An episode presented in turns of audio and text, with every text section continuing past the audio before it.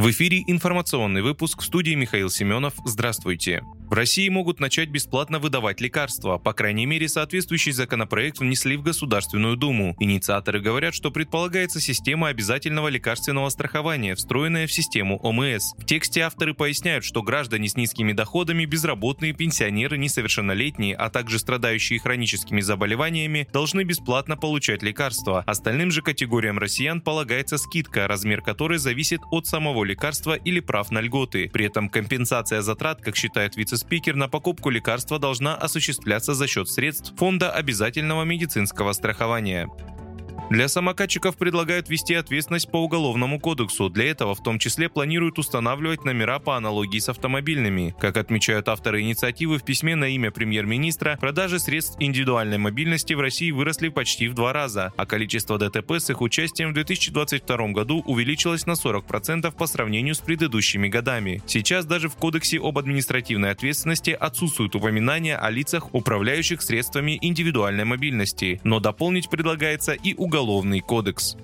61% россиян готовы покупать поддельную продукцию, в том числе табачную, если рост цен продолжится. Такой неутешительной статистикой делится в одном из исследовательских холдингов. Причем речь о 10% росте. Если стоимость будет еще выше, говорится в отчете, покупать контрафакт готовы уже 64% респондентов. Ставки акцизов на сигареты в России в марте этого года повысились. Это неизбежно ведет за собой рост цены для конечного потребителя. Добавлю, согласно планам властей, табачная продукция продолжит дорожать в ближайшие ближайшие годы.